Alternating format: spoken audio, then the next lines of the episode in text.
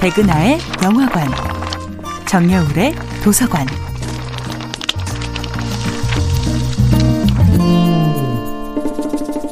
안녕하세요. 여러분과 아름답고 풍요로운 책 이야기를 나누고 있는 작가 정여울입니다.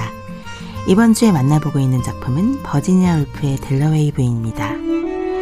클라리사 델러웨이는 젊은 시절의 수많은 꿈들을 잃어버리고 정치인의 아내로 살아가고 있습니다. 그런 자신이 불만족스러울 때도 있죠. Mrs. Dalloway, Mrs. Dalloway. I'm not even Clarissa anymore. 클라리사는 젊은 시절 가지고 있었던 수많은 꿈들을 숨긴 채 지금은 아주 안정적이고 평화로운 삶을 살고 있는 자신이 싫어지기도 합니다.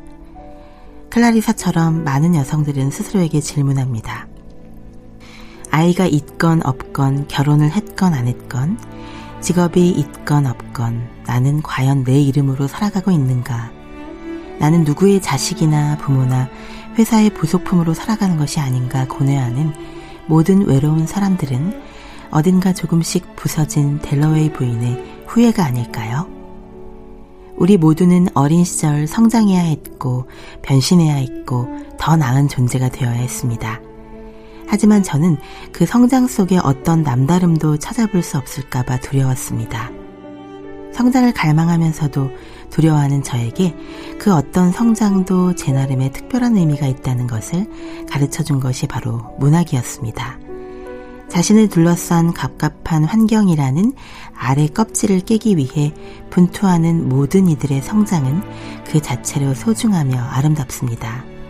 버지니아 울프의 델러웨이 부인은 모두가 화려한 가문의 완벽한 안주인으로만 알고 있는 한 여성의 마음 깊은 곳으로 들어가서 그녀의 삶 속에 얼마나 풍요로운 가능성이 숨쉬고 있는지를 보여줍니다. 단 하루 동안의 이야기를 통해 델러웨이 부인의 한평생뿐 아니라 당시 런던 사람들의 청천연색 일상이 만화경처럼 펼쳐집니다. 그를 위해 버지니아 울프가 선택한 두 가지 장치는 바로 산책과 파티였습니다.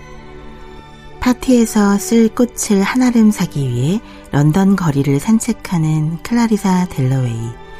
그녀의 동선을 통해 외상후 스트레스 장애를 앓고 있는 참전 용사 세티머스부터 대영 제국의 여왕이 타고 있는 것으로 짐작되는 비밀스러운 검은 자동차에 이르기까지 런던의 온갖 서점과 카페와 꽃집과 공원 전체의 풍경이 파노라마처럼 아름답게 펼쳐집니다. 정여울의 도서관이었습니다.